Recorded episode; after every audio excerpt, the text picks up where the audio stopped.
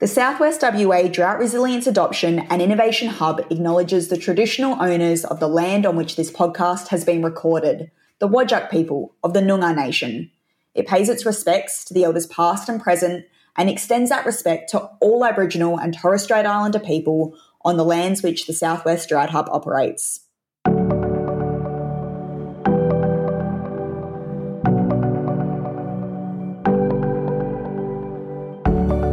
Hello, I'm Julianne Hill, Hub Adoption Manager.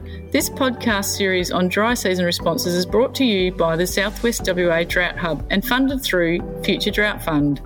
In this series, we'll hear from growers and industry experts on managing dry season responses, ranging from early planning to tactical decision making as the season changes throughout the year and setting up for your following season. Some farmers, I think, with the start of the season being the way it was, cut right back on their nitrogen inputs. So you wouldn't expect much to be carried across to next year. But I guess where there have been failed crops and, you know, decent amounts of nitrogen were applied, it's reasonable to expect that some proportion of that nitrogen will be made available to next year's crop. Welcome back to another episode of the Dry Season Responses Limited podcast series. I'm Shannon Beattie, your host, and this is episode five of the series. That does mean we're nearing the end with only one episode left after this. So if you've listened through to this point, thank you for sticking around. In this episode, we're talking about considerations for growers when it comes to the nitrogen bank and the possibility of retained nutrition after a low crop year. I am joined by CSBP Senior Agronomist James Easton, who I think is actually safe to say is one of WA's most trusted voices when it comes to macronutrients for crop nutrition. Thanks for joining me on the podcast, James. Gee, thanks, uh, Shannon. Uh, yeah, thanks for that. But uh, yeah, thanks for uh, having us on. All right, so for listeners who don't know you, can you please tell us a little bit about yourself, your career, your passions, just, you know, anything about yourself that you think is interesting? Yeah, uh, look, yeah, I have been around a little while at CSBP, uh, over 30 years. As you said, I'm, I'm one of the senior agronomists there, and I'm, I'm, just passionate about soils and growing things, just and try and passionate about uh, trying to help growers get better returns, you know, where they're spending their money, uh, and, and trying to have it done in a, in a sustainable way. So, uh, looking after our soils and being focused on productivity and, and good years ahead. Beautiful. Let's start with the basics for this episode. Can you tell me what a nitrogen bank actually is? Good question. Yeah, well, I think uh, it's pretty much interpreted as being a, a, the supply of nitrogen or what the soil contains for way of nitrogen. So, pretty generic term. Some people look at it as, as in the context of the levels of mineral nitrogen in the soil, but the vast majority of nitrogen in the soil does sit in the organic form. So, I guess it's what the soil contains by way of nitrogen and when people talk about the bank, they talk about drawing down the bank or uh, replenishing the bank with nitrogen, but perhaps more often with legumes in the rotation. Drawing down the bank, replenishing the bank. This season, as we know, has been a, a lower crop year. There hasn't been an awful lot of rainfall. It's definitely not been the season that we saw in 2021 and 2022. So, a season like we saw in 2023 with lower rainfall and lower crop, does that draw down the bank or replenish the bank? It depends upon how much was applied and uh, what type of yields were harvested off the paddock. So, yeah, that's going to be very much a case by case. Um, some farmers, I think, with the start of the season being the way it was, cut right back on their nitrogen inputs. So you wouldn't expect much to be carried across to next year. But I guess where there are where there have been failed crops and you know decent amounts of nitrogen were applied, it's reasonable to expect that some proportion of that nitrogen will be made available to, to next year's crop. So a dry year through a lot of the north of the state. You know, if growers have gone out and applied 50, 60, 70 units of N and managed to get a 1.5, 1.8 tonne yield crop with uh, proteins yeah, below 11%, I don't think we can expect too much to carry across from this year's applications. But in contrast, if they'd applied those amounts of nitrogen, you know, 50 to 70 and got no crop, from the work we've done, I think we could expect maybe half of that maybe a bit more to be available to next year's crop. So potentially reducing our requirements, all things being equal. Okay, so as we know, and you did touch on it a little bit then, but growers do have to apply their nitrogen often at the beginning of the season before they know how the season's going to play out. And I'm sure there will be growers out there who might have applied more nitrogen at the beginning of the year than they would have if they'd known how this season was going to go. For those growers that did apply more at the beginning of the year, what has that done to the crop and, and where did that nitrogen go? Has it gone anywhere? Well, it probably hasn't gone too far too far at all. It certainly hasn't been leached in a year like this. There may have been some fertilisation, uh, depending on how it was applied, but yeah, and, and some would have been taken up uh, by the crop that tried to grow, I suppose, at the start of the season. But you know, the, the, only other losses really, if you can term them losses, are immobilisation, which isn't really a loss. It's a short.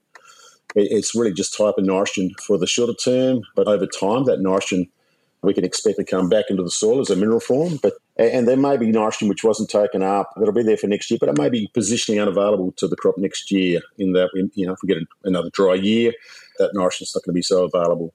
So it really depends on you know, uh, where it was placed, I suppose, and when it was applied. But, you know, we look back at some of the work we did 20 odd years ago in the Eastern Wheat Belt, and the nitrogen we had carry over into the, the better year, this is after 2002, the sort of response we had in, a, in some work we did in 2003, it showed that the amount carrying across, it did, didn't really matter whether it was put out in front, banded, or even put on, I think it was eight or 10 weeks after sowing time. The carry across to the next season was pretty similar from all methods of placement and it was quite significant. And that, that this is one of those trials where you know we measured uh, when we looked at the yield and protein of the crop we grew in 2003. It was indicating that we, we were perhaps getting you know 60% uh, recovery in the year of application, which was 2002, uh, horrible drought year. So, you know, that, that's one of the great things about nitrogen. Ore's not lost. It's not necessarily a short term investment. It might be in the higher rainfall areas of the state where if you don't use it, you could lose it to leaching. But in the dry areas of the state, if you don't use it, it will uh, tend to carry across the future years. So that in itself does de risk uh, the investment to quite some degree. You did just mention a previous drought year, and it would be remiss of us to not chat about previous years where there has been drought conditions. We obviously had the 06 07 drought period as well. Is there anything that was learned about nitrogen, the nitrogen bank, retained nitrogen, anything like that in those years that I guess might have served growers during this season to help them throughout the course of the year with their decision making? Yeah, look, you know, as you'd expect, we did, did see, you know, where we had a better year the year after, and 08 was a classic, and, and even 2011 after 2010, and 03 after 02. They were pretty high, and I think at the time, pretty much record production years. So, yeah, that I think in many ways reflected the nitrogen carryover we did have after those drier seasons, and we got bumper crops the following year because that nitrogen was, yeah, I guess if you like, in the bank and, and uh, made available to the following crop in, in, a good season. You know, other, other, you know, we've had other other examples where we've gone back and taken soil tests from our trial sites from plots which had varying amounts of nitrogen, and, and it's pretty clear where those applications have been surplus to what the crops have needed, we've picked it up uh, quite nicely in, in, in the soil test results over the following summer. So that's one thing I think you know we can do to get a greater appreciation for what might have carried across into the value we might get going into next year from what we applied this year. But as I said before, you know, if we, you know, even with the dry year, if we're only getting proteins 10 to 11% in, you know, one to one and a half ton yield environments, I don't think we'll get a lot of carryover, but certainly where, you know, where crops are being harvested, they're not yielding too well, we're getting 12 to 14% proteins, quite likely there'll be, you know, in the order of a half or a bit more of that nitrogen carrying across into next year, which hopefully will get the season to uh, benefit from that extra supply. As you were talking, James, just then, you did also mention soil tests, which was something I wanted to ask you about. I'm assuming heading into next season, testing your soil to see where your nutrient levels are sitting is going to be pretty important when making decisions about how much nitrogen to apply next year. I think so. And it's not just about nitrogen. I think, you know, we're seeing more and more potassium deficiencies around the state and sorry to digress, but you know, with potash prices being quite high at the start of the year, they're still, you know, they haven't come right back, but they've come back a fair bit. But a lot of growers did cut back on their potassium inputs, and, and that might have not been a big deal. But where there's a need, if we're not addressing those needs, uh, whether it be potassium or phosphorus or some other soil constraint, we're not going to get the returns from the nitrogen we either apply or even the nitrogen that carries across. We're not, not going to be able to capitalise on that carryover nitrogen. So I think yeah, that soil testing is a really important tool for understanding what our requirements are and, and how best we can manage that risk. It may well be if we're getting high levels of mineral N in the soil tests with the testing over the summer, it may well be that uh, some of those dollars that might otherwise have been uh, spent on nitrogen, perhaps uh, they might be better off uh, diverted towards potassium or, or, keeping up your phosphate fertiliser rates because all those things, these things can affect the returns and the risk of nitrogen applications uh, next year. Now, I should go back a little bit because I feel like I almost jumped forward a bit there. Let's talk a little bit more about 2024. How does having retained nitrogen impact growers' decisions leading into next season? Well, uh, all things being equal, that retained nitrogen will offset the investment they made this year and it will help underpin crop yields next year. So, yeah, it just really comes down to what's there at the start. And, and look, it can change over the summer with summer rainfall. Certainly the last couple of years, not this one just gone, but uh, 02, 2001, we saw the benefits of a lot of summer rain in northern areas, uh, northeastern areas, which uh, mineralised a lot of nitrogen. And, you know, we were able to grow some quite big crops. And I think they were, that was a big, big factor in the record crops we grew in 2021, 2022. But the interesting thing is when you look at the data, those crops with that extra moisture in the soil were just as responsive, or perhaps more responsive to nitrogen fertiliser. So it is a risk reward game. Every farm, every part of the state will be different, but it really comes down to your approach. And if you're happy with conservative yields uh, next year and happy to target, you know, average, maybe below average yields, well, there'd be potential, I'm sure, to cut back nitrogen inputs after a failed crop this year. But it's a long way to go, I guess, until 2024 comes around. But certainly we have got a bit of a buffer in the system with, I think, a lot of country in the north, northeastern areas of the state with the with a dry year and the and the likelihood of carryover nitrogen where where it hasn't been used by the crops which have grown this year. All right, I'm going to change track for a second here. And GGA is also part of the RiskWise project, which is a national GRDC investment trying to understand and improve risk and reward outcomes for grain growers by just helping them with on farm decision making. And as part of that project, nitrogen decisions is a really big key theme of the entire initiative. Linking that to this season, what is 2023 going to help us with, or what does it tell us about the risks and rewards of nitrogen use? Obviously, if you don't get a crop, you don't get a return from nitrogen. But I'm sure we'll see the benefits of that carryover nitrogen to next year. It's important to point out, you know, there are still areas of the state that in, in the dry areas where we did get quite response. You know, I'm just to give a trial. We just recently harvested up at Mullewa. You know, yields went to 1.7 tonnes. You know, that's that's nearly three dollars back for every dollar you spent on nitrogen. So, you know, there's, there's, such a need for nitrogen in our wheat belt at the moment because we haven't got the legumes in our, in our farming systems anymore. So, even in scenarios where we don't get much rain or we don't get a yield response, we still see vegetative responses to applied nitrogen. So, it's a nutrient we do need. It's a it's a nutrient that's very very profitable to apply if we do get responses and the sort of responses we should get, even at today's nitrogen prices. I, I think, yeah, as I said before, just to manage the risk, I think it's just all about understanding the need. That's that's the most important thing, the the agronomic need, and then trying to apply that nitrogen in a in a way that's going where it's going to be most efficiently supplied to the crop. I hadn't talked about it yet, but you know, again, this is perhaps a bit outside your project, but or this risk-wise project, but again, this year, as, as in recent times, we really are seeing the benefit of banded nitrogen, banding nitrogen at seeding time. And okay, that might be committing a bit more up front, but we do find it's a lot more effective than nitrogen put out either pre or post seeding. As an example, going back to the Mullewa trial, you know, the top dressing urea five weeks after sowing was only two thirds as effective as banding the same amount of nitrogen at seeding time below the seed. So, where it's safe to do so with good seed seed fertilizer uh, separation, I think that's one way we can manage the risk by getting more down at seeding time. So we're not reliant upon post setting rains to wash urea or Flexi-N or whatever it might be into the soil. And we can have that nitrogen under the crop where it needs it when it needs it and really set the crops up to, to capitalise on the potential. But as I said, by and large, there's still a quite a need for nitrogen around the state. We can't forget too that 2021 and 2022 and for many 2020 were big, big big years for crop production around the state. Again, without a lot of legumes uh, on a lot of farms, you know, growers coming into this past season, 2023, probably had quite a nitrogen deficit compared to going into 2020 and 2021. So, you know, some of the carryover from this year will have gone some way to restoring some of the deficit we, we had incurred over the last two or three years. Yeah, it, it's great.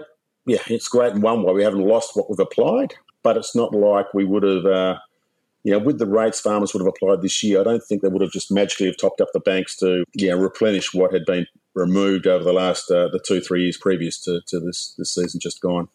It's definitely yeah. When you had two such big years, it's going to take more than one year to uh, yeah replenish that bank, as as you said. Do you think there's learnings that growers can take from from this season that will improve their nitrogen decision making in the future for all seasons, not just for 2024? The big one I've heard, and this has come from a number of agronomists in the north of the state, and backs up what we're seeing in our trials, the value of banding nitrogen up front. You know, the, the, the type of year we had, didn't get a lot of rain during the growing season, even crops on paddocks, which had a, um, some sort of a legume background, they still seem to respond well to that extra nitrogen put underneath the crop. So it might be a high rate we need, and where, the, where we'd expect carryover, you know, I'm not advocating high rates at all, but I think where there is a need, I think the more we can band at seeding time, uh, where there's a need, it's it really is low risk given the sort of returns we can expect, and also given the increased efficiencies uh, we do see from. And a lot of growers and consultants, and certainly the north of state, I've been hearing back from, they really have seen the value of applying that nitrogen up front in dry years like this. Yeah, brilliant. You've mentioned that banding of nitrogen a couple of times, so I'm hoping that everyone listening has uh, paid attention to that as uh, definitely one of the key takeaways they should be uh, getting from this podcast episode. I'm going to finish up by asking James, and I feel like this is a very big question uh, that might be difficult to answer, but in general, how is this season going to influence the way growers use and apply nitrogen next season and in the future? growers are a mixed and varied bunch, aren't they? I mean, I'm sure there'll be some who'll just take a, a business as usual approach. You know, I was hearing yesterday, you know, a grower uh, north of Geraldton, I think he was using 60 to 70 units of N. Uh, yields, you know, looking like a ton, uh, sorry, a ton and a half to 1.8 ton in some, with some of the crop coming off. And, and their, their approach, which I think is the right approach, is just to maintain inputs and, and keep going as they, as they would do every other year you know, but you know there'll be farmers right out east, uh, northeast, which you know there'll be paddocks which wouldn't have produced any crop at all, and you know if, if they've put on forty or sixty units of N, as I said before, half that might be available for next year, so they might take the approach at the start of the season that perhaps they mightn't budget as much for 2024. But I, you know, I guess we get a heap of summer rain and a lot of stored moisture, and, and we get confidence back into the system, and, and wheat prices stay high, you know, if there's a need, and, and, you know, where we get stored moisture, I think that does remove a fair bit of the risk of planting a crop and using nitrogen. It doesn't rem- remove it totally, of course, but it does take a lot of the risk out of the equation. I think more farmers will still be inclined to keep their rates up because um, the returns, as I said, can be you know still very very profitable, and the risk of not getting a return, well, if we don't use it in 2024, it'll carry across to the, to the following year. So we you know, that, that residual N we get after dry years does de-risk that investment to quite a degree. Is there anything that you would like to add, James, that I haven't uh, asked you yet or that you think we haven't covered? I've probably rambled a fair bit already, thanks, Shannon. But uh, uh, just the importance of testing. You know, it's pretty hard to, you know, as we keep on hearing, it's pretty hard to manage what you don't measure. And I think the more we can understand our soils, the better we can manage them, manage the crops, and – it's really hard to have one answer for everyone because everybody's different. Attitudes to risk are different. Everybody's trying to achieve something different. But uh, yeah, I think the more testing we can do, understanding the constraints, whether it be whether they be nutritional or subsoil compaction and wetting or whatever they might be, uh, the better place we'll be to make uh, better nourishing decisions. Brilliant. Thank you so much for joining me on the podcast today, James. I really appreciate it.